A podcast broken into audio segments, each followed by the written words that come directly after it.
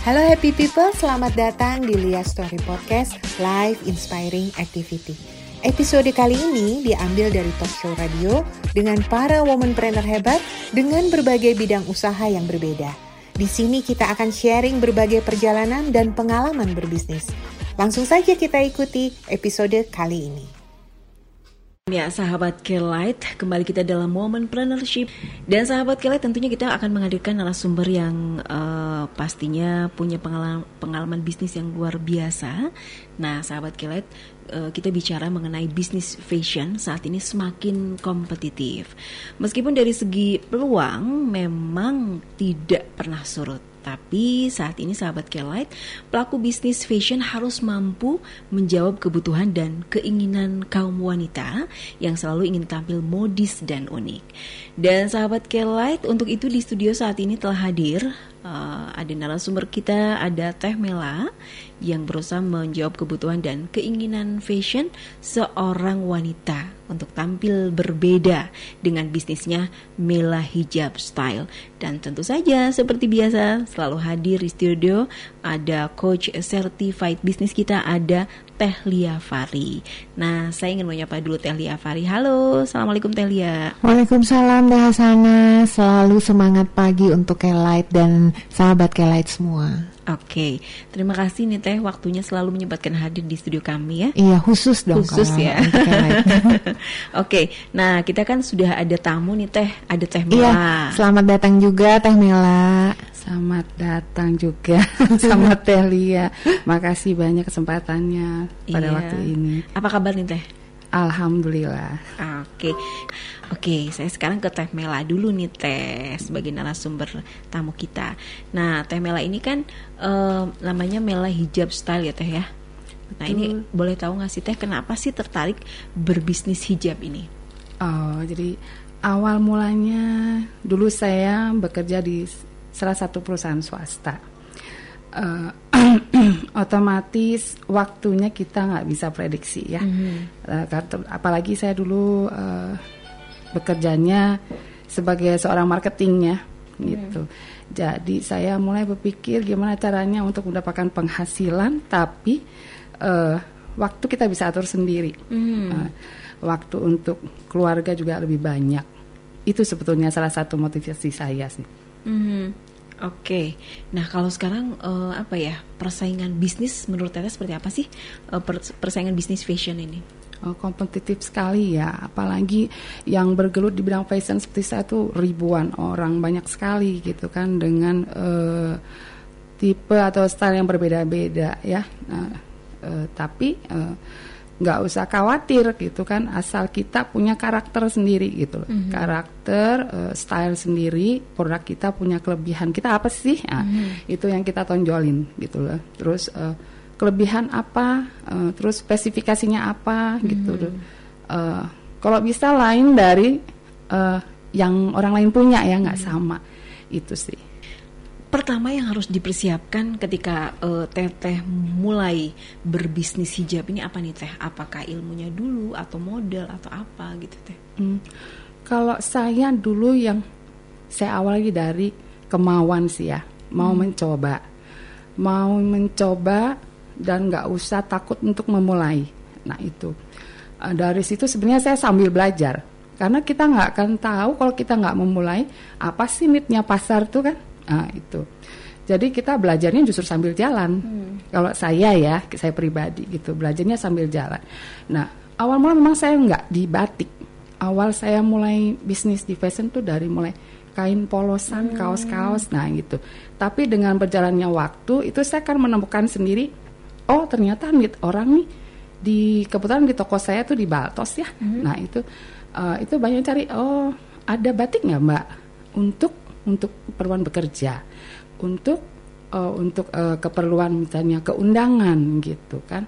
Ada untuk ya memang untuk memang uh, apa bisa untuk sambil main untuk jalan-jalan tapi bisa untuk kerja tapi bisa untuk keundangan juga. Hmm. Nah, itu saya dapat itu justru dari dari pasar, dari konsumen. Nah, itu. Dari situ saya mulai terbentuk gitu, mulai hmm. mulai mencoba oh bikin bajunya berarti harusnya seperti ini, seperti ini. Sampai akhirnya sekarang ini gitu. Hmm. Teteh kalau misalnya untuk ide nih, itu biasanya apa ya? Uh, datangnya dari mana nih? Ketika Teteh sendiri atau misalnya memang ada yang apa inspirasi dari yang lain gitu atau hmm. gimana?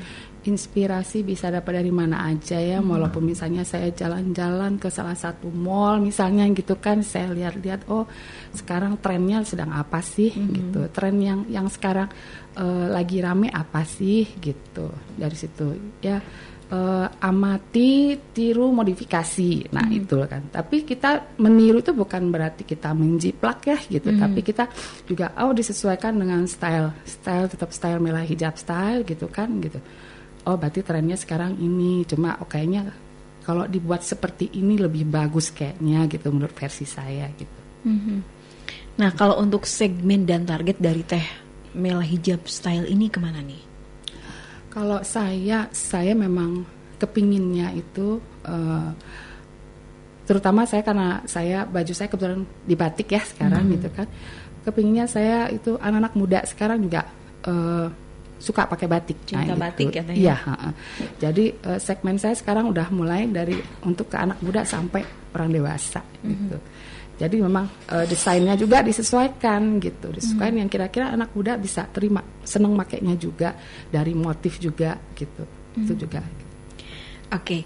Sekarang saya ke Teh Lia nih Teh. Hmm. Tadi kita sudah mendengarkan kan bagaimana tentang bisnis dari uh, Teh Mela ini. Nah sekarang bagaimana sih Teh menjawab kebutuhan dan keinginan kebutuhan fashion para wanita nih Teh? Ya, ini kan Teh Mela tuh Mela hijab style ya Teh. Ya, Tadi ya. barusan saya browsing memang di sini kalau bicara fashionnya tuh uh, batik ya Teh, tapi ya. batiknya memang kekinian cocok lah buat milenial kayak saya gini loh Teh Hasana. Oh iya. Iya. kayak jadi milenial kayak saya pasti beli nih. Iya. Oke, terus kemudian dari tadi juga Mela menyampaikan bahwa Uh, saya ini salah satu pebisnis yang terjun dulu uh, baru belajar di proses berbisnisnya gitu ya. Jadi memang betul sekali karena yang namanya bisnis itu adalah uh, bukan menunggu siap baru terjun. Ibaratnya kalau membangun sebuah bisnis atau kita menciptakan sebuah produk dan itu akan di launching menjadi salah satu unggulan yang akan menjadi uh, salah satu sumber pendapatan kita. Ibarat kayak belajar berenang sama kayak naik sepeda gitu ya. Gak bisa belajarnya teori doang gitu terus sekalinya megang sepeda sekali jalan kita langsung uh, jadi mahir gitu. Tapi berbisnis dan kita terjun di dalam dunia bisnis itu itu adalah proses belajar yang tidak pernah berhenti. Mm-hmm. Terus kemudian tadi juga disampaikan ada keinginan teh katanya ada keinginan dan kebutuhan gitu ya. Memang kalau fungsi dasar dari pakaian itu kita membutuhkan pakaian. Tetapi hmm. sekarang fashion itu sudah sangat berubah. Tiap orang dengan tadi kompetitornya yang sangat banyak ya teh, itu kita jadinya berbicara ada satu keinginan dari tiap konsumen. Konsumen diberikan pilihan yang sangat banyak sehingga dari situ bukan hanya sebagai tadi uh, menutupi aurat atau sebagai salah satu fungsi utama inti primer gitu ya hmm. pakaian itu, tetapi akhirnya untuk tampil uh, dengan menarik gitu ya itu uh, setiap orang terutama perempuan bisa memilih dengan hmm. pilihan yang sangat banyak. Jadi sebagai seorang fashion designer, sebagai seorang pebisnis, sekarang kita tidak hanya uh, memberikan sebuah produk yang memenuhi kebutuhan, hmm. tetapi kita sekarang bisa berpartisipasi dalam sebuah produk yang bisa memenuhi keinginan dan hmm. pilihan-pilihan dari konsumen tadi. Hmm. Oke. Okay. Nah, tanggapan Teh Lia terkait bisnis fashion yang semakin kompetitif, bagaimana nih uh, pelaku usaha harus menjawabnya nih Teh? Oke, okay.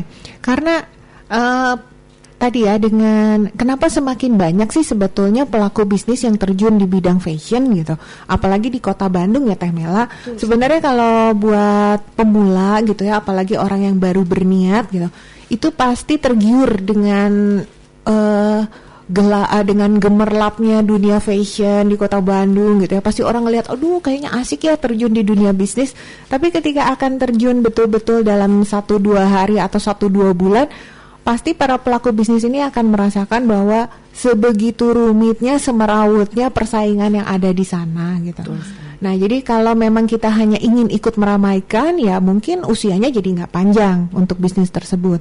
Tetapi kalau kita memang terjun di sana dengan tujuan bisa memenuhi kebutuhan bahkan menjadi pilihan bagi uh, para kaum perempuan ataupun ke uh, orang-orang yang butuh itu mungkin kita akan bisa mampu untuk uh, berkompetisi di sana. Nah, makanya kalau ingin terjun dan kemudian kita mampu bersaing, bahkan kita unggul dibandingkan dengan yang lain, kita harus lihat sebetulnya siapa yang punya pengaruh besar sekarang di dunia fashion gitu. Hmm. Pengaruh besar itu adalah konsumennya kita. Sekarang sebenarnya siapa sih yang bisa menggerakkan fashion itu? Karena fashion itu, baju itu sebetulnya ya benda mati ya dia hmm. akan bergerak menjadi sebuah tren ya tergantung orang di belakangnya gitu tergantung siapa yang mampu membuat itu menjadi trendsetter itu pasti adalah uh, manusianya gitu hmm. nah sekarang makanya kenapa mungkin Teh Mela akhirnya memutuskan tadi memilih bukan hanya sekedar uh, orang dewasa yang uh, usia mapan tetapi akhirnya ke kaum milenial juga hmm. karena yang mudah berganti gaya gitu ya yang mengikuti tren yang bisa mengikuti sesuatu yang mungkin pada saat ini uh, menjadi sesuatu yang baru gitu ya itu adalah anak muda karena terkadang kalau usianya sudah uh, dewasa udah mapan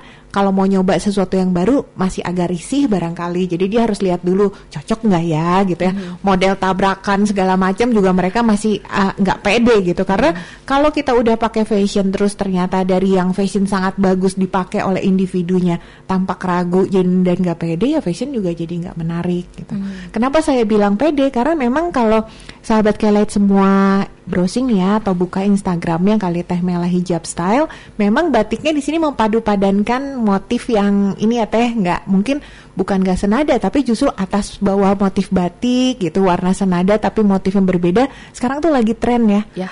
Dan yang sekarang mungkin berani dan mau untuk menggunakan itu salah satunya adalah kaum milenial dan kaum milenial adalah juga menjadi salah satu konsumen yang memang dia nggak berhenti untuk nyoba di sana sehingga pebisnis seperti Teh Mela dan teman-teman fashion designer lainnya harus terus kreatif karena bukan hanya menciptakan sebuah produk pakaian tetapi kreativitasnya di situ harus sangat tinggi. Mm -hmm. Oke, okay. oke. Okay, uh, eh, sekarang saya kembali ke Teh Mela nih Teh. Ini saya lihat ini uh, Teteh mulai memperkenalkan uh, hi Mela hijab uh, style ini ke fashion show ya Teh. Nah ini Teteh mulai kapan nih memperkenalkannya?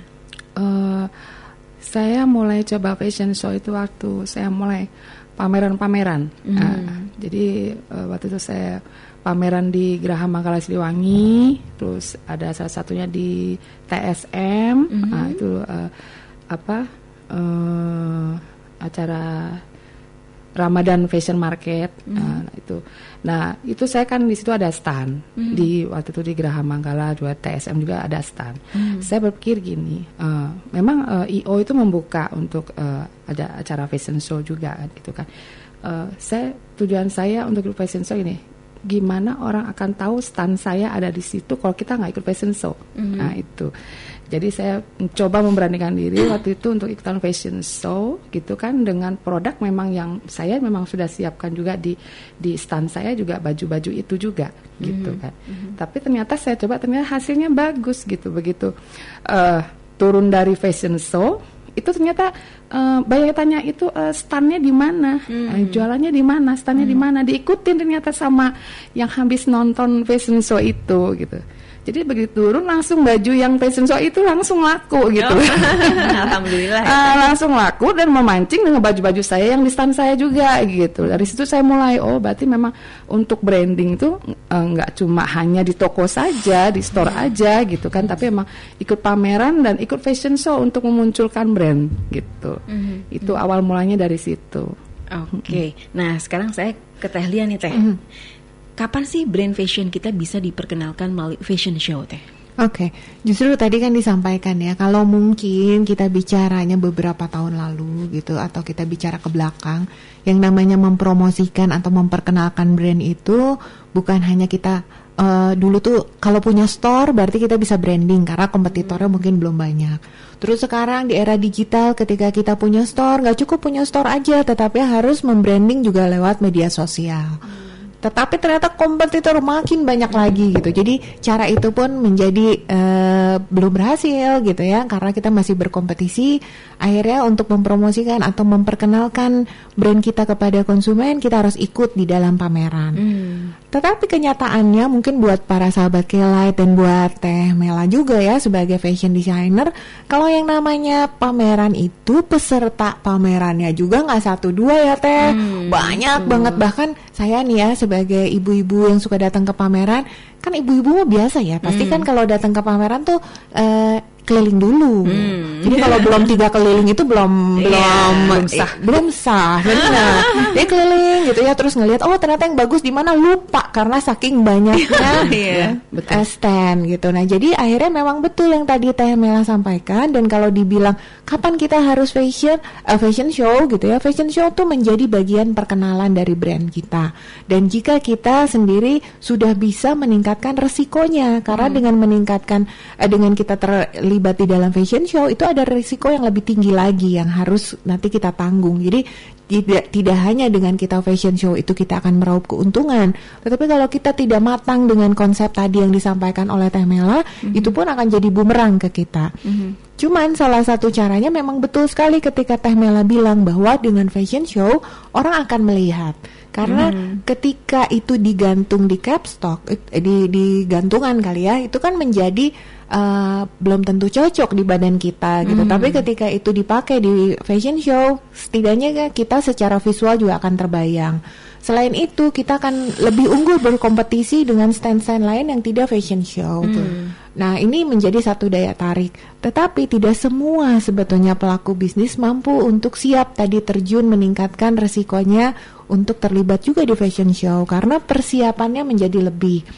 Seperti yang saya bilang bahwa uh, menjadi seorang fashion designer itu butuh kreativitas. Mm. Udah sekarang ikut di dalam pameran nyiapin harus nyiapin uh, fashion atau produk yang banyak. Mm. Sekarang pun harus berpikir lebih dengan menciptakan sesuatu yang baru yang dia harus terlihat lebih dibandingkan dengan kompetitor yang ada semua di situ. Jadi uh, berpikirnya jadi harus berpikir lebih. Berkompetisinya juga nggak berhenti di situ. Kreativitasnya mungkin 20 kali lipat dibandingkan yang tadinya sebelumnya.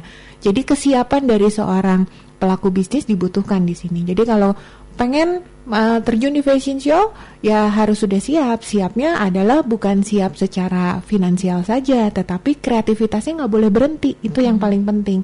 Bukan hanya menyiapkan apa yang ada dan sudah ada tetapi justru mempersiapkan sesuatu yang baru dan yang baru itu diharapkan nanti muncul akan menjadi satu trendsetter baru. Mm -hmm. oke. Okay. ya Oke, Teh ini sayang sekali waktunya sudah habis, tapi ini terakhir nih kita tunggu ilmu dari Teh Lia untuk sahabat Kilat dan juga untuk Teh Mela silakan Teh. Ya ini khusus karena kita uh, bicaranya tentang fashion ya. Jadi kalau bicara fashion trend atau trendsetter atau fashion tadi itu sebetulnya bukan hanya fashion atau trend fashion saja yang kita siapkan. Karena dengan menghasilkan sebuah trend fashion itu sebetulnya kita sedang membangun trend bisnis. Hmm. Nah, uh, fashion itu bukan tentang apa yang kita kenakan saja pada hmm. saat ini, tetapi fashion juga adalah sebuah bisnis yang kita persiapkan untuk masa depan. Jadi fashion adalah sebuah seni, yaitu sebuah seni dalam berbisnis. Hmm. Jadi tidak bisa dipisahkan antara fashion dan bisnis. Gitu. Fashion uh, yang baik, produk yang baik, yang dikenal oleh masyarakat, yang akan menarik banyak konsumen, itu akan menghasilkan sebuah bisnis yang matang, yang akan berjangka waktu panjang juga untuk kita. Mm-hmm. Mungkin itu teh. Ya, terima kasih Telia Fari ilmunya sudah dibagikan di pagi hari ini. Mudah-mudahan bermanfaat sama, untuk kita sama. semua dan berkah dan karir Telia juga sukses ya. Amin, makasih banyak Teh. Iya, dan juga untuk Teh Mela terima kasih. Mudah-mudahan makin banyak konsumennya Teh ya. Amin, makasih banyak Mas. Oke. Okay. Ya, sahabat kilat kita akhiri perbincangan kita dalam Woman Plannership. Oke happy people, tadi sudah kita ikuti episode seru dan pengalaman menarik dari salah satu woman planner hebat. Jangan lupa untuk hidup bahagia dengan selalu berbagi manfaat untuk semua orang. Semangat berbagi, berbagilah melalui kebaikan.